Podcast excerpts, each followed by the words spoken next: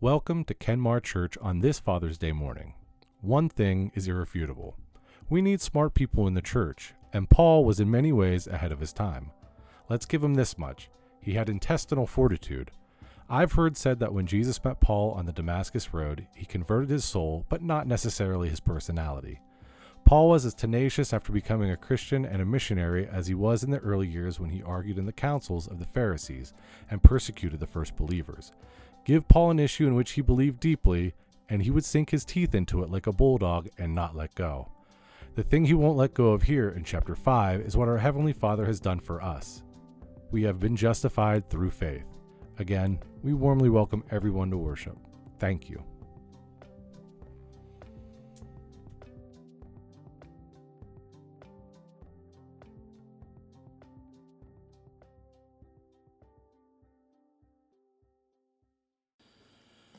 Today's scripture comes from uh, Romans 5 1 through 11. Uh, that's found in the bulletin, in your Pew Bible, or on the screen. Therefore, since we have been justified through faith, we have peace with God through Jesus or through our Lord Jesus Christ, through whom we have gained access by faith into this grace in which we now stand and we boast in the hope of the glory of God. Not only so, but we also glory in our sufferings, because we know that sufferings produce perseverance, perseverance, character, and character, hope. And hope does not put us to shame, because God's love has been poured out into our hearts through the Holy Spirit, who has been given to us. You see, at just the right time, when we were still powerless, Christ died for the ungodly. Very rarely will anyone die for a righteous person, though for a good person, someone might possibly dare to die. But God demonstrates his own love for us in this while we were still sinners, Christ died for us. Since we have now been justified by his blood, how much more shall we be saved from God's wrath through him? For if, while we were God's enemies, we were reconciled to him through the death of his Son, how much more, having been reconciled, shall we be saved through his life? Not only is this so, but we also boast in God through our Lord Jesus Christ, through whom we have now received reconciliation.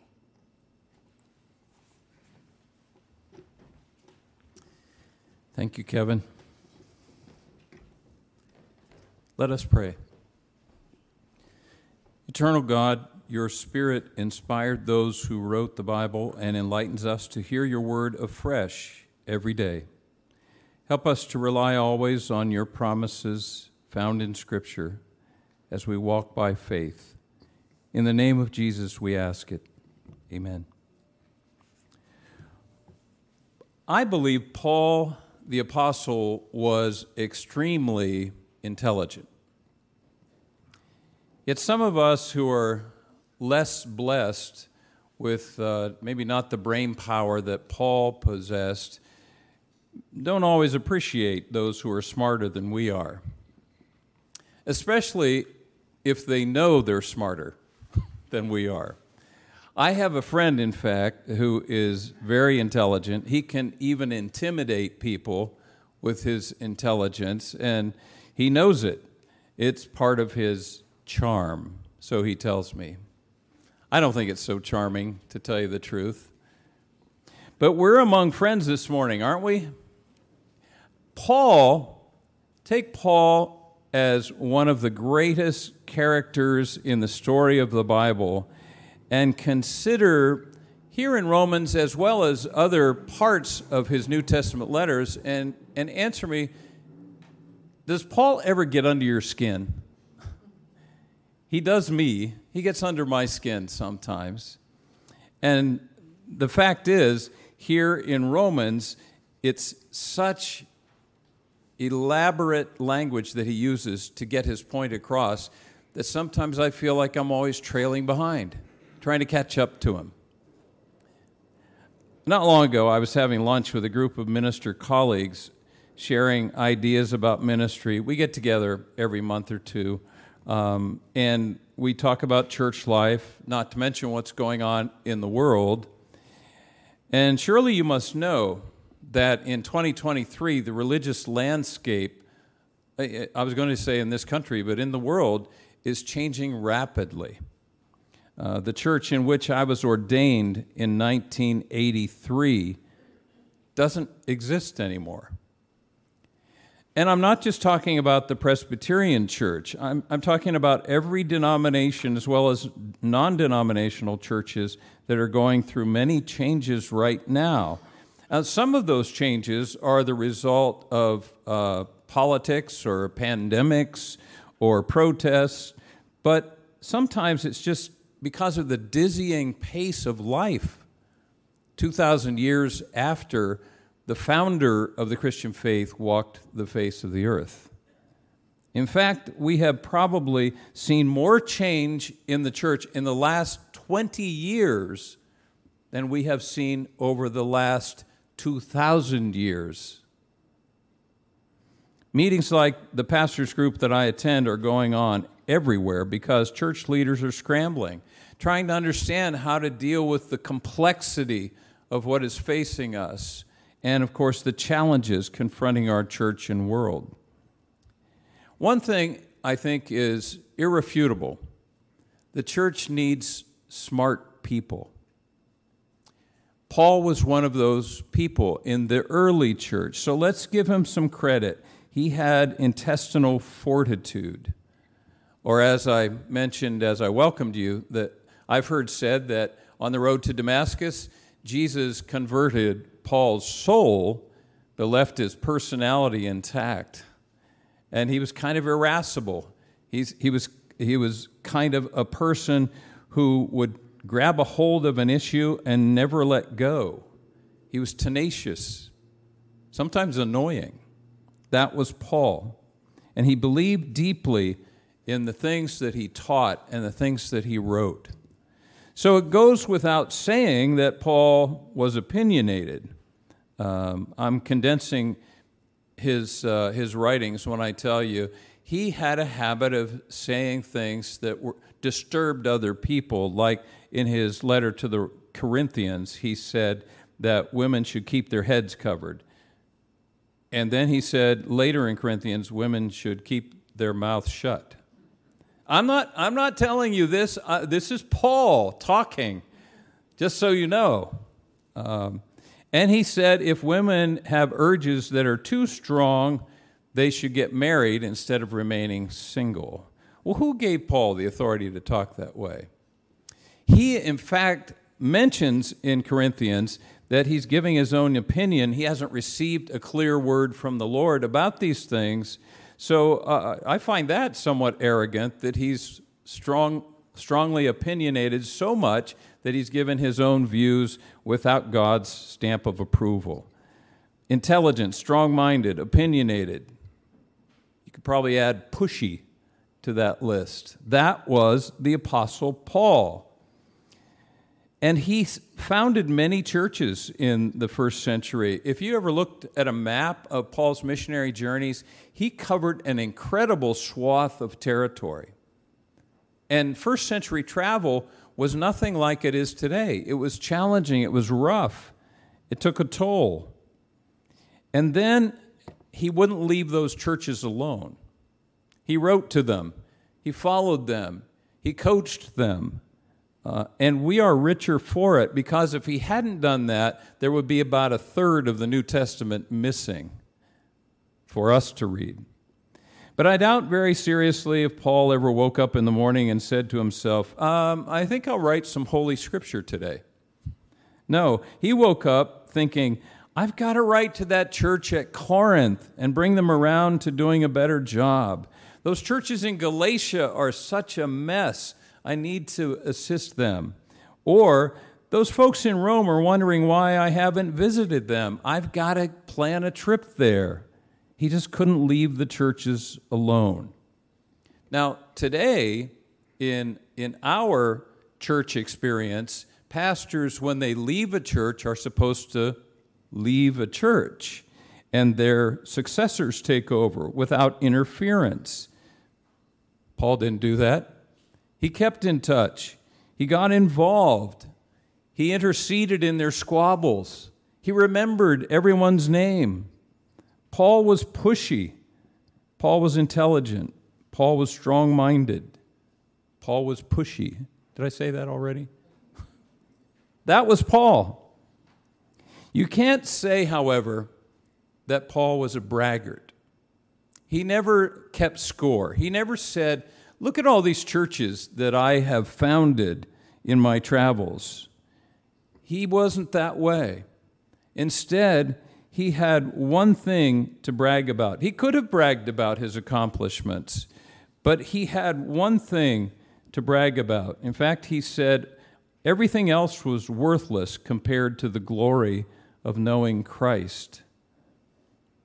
Paul bragged about the hope that he had in Christ. Paul bragged about the glory of God that he experienced. Paul brag, bragged about God. No, no frills, no extras, just God. Therefore, since we have been justified through faith, we have peace with God through our Lord Jesus Christ, through whom we have gained access by faith into this grace in which we now stand, and we boast in the hope of the glory of God.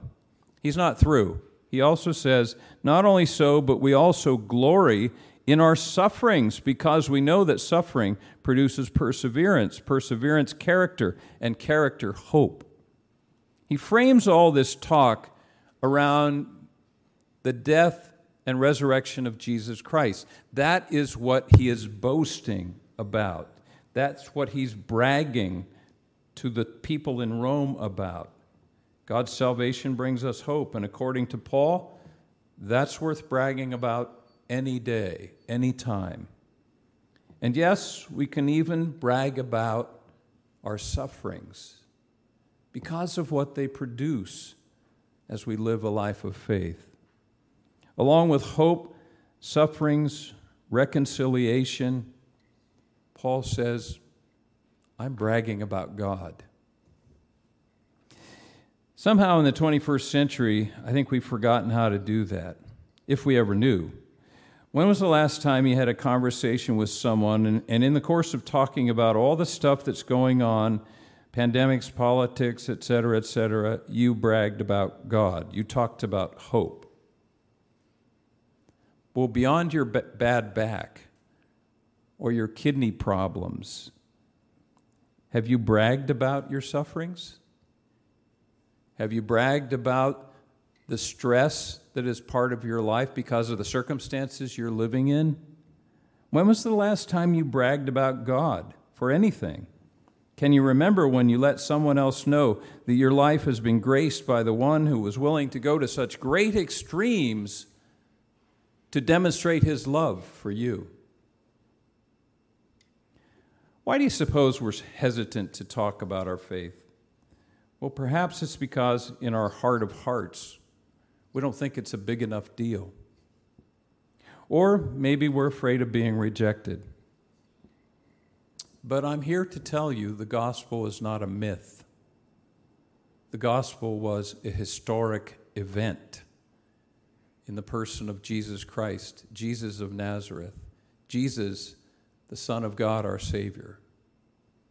When Paul says we are justified, what he's saying is that we have been brought close to God. We have been connected to God through Jesus. Since we now have been justified by his blood, how much more shall we be saved from God's wrath through him?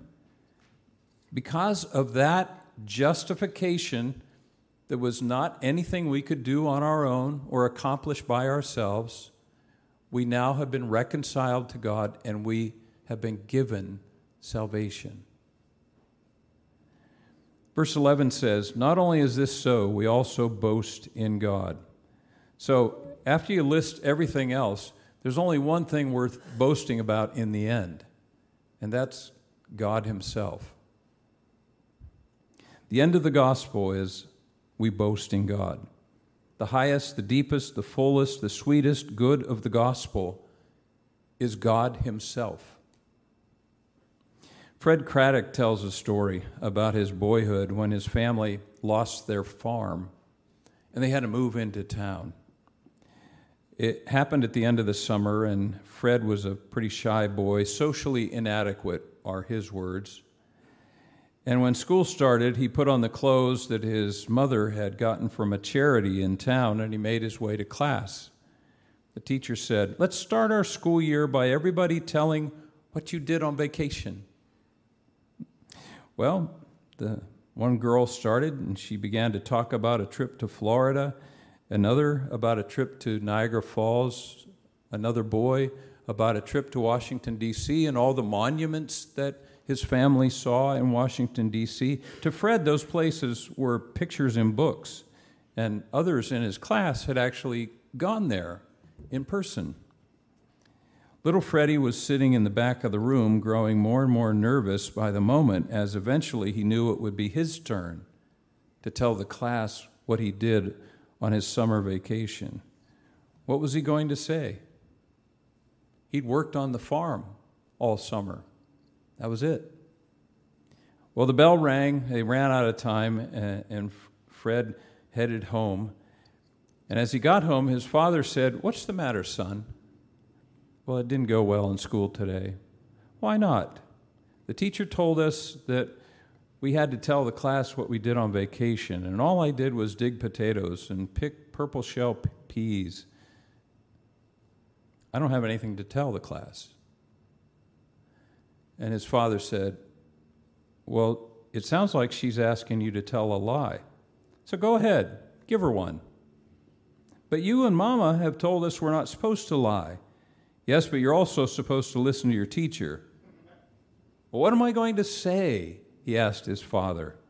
Well, just pick up on the, the good parts of the other stories that you've already heard in class and, and, and mash them all together, and you'll be just right.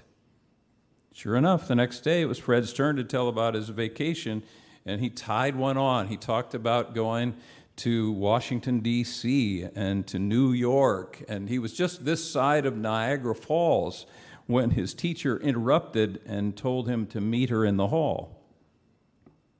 You didn't go all those places, Fred, did you? No, ma'am, he said. Why did you say it? Because all I did was work on the farm all summer. Fred Craddock said if he had known then what he knows now, he would have told those boys and girls exactly what he did during his summer. There were lots of neat things going on on the farm calves being born and hay being baled, and I should have told them all that. I would have been the envy of the whole class. So the next time you're given an opportunity to brag on God, go ahead, give it a try. You may think it's not worth talking about, but you never know. We can say, like Paul, I have been justified. We have been justified through faith, and we boast in the hope of the glory of God. You just never know who needs to hear that message. We could all make Paul proud if we would only do a little bragging on God.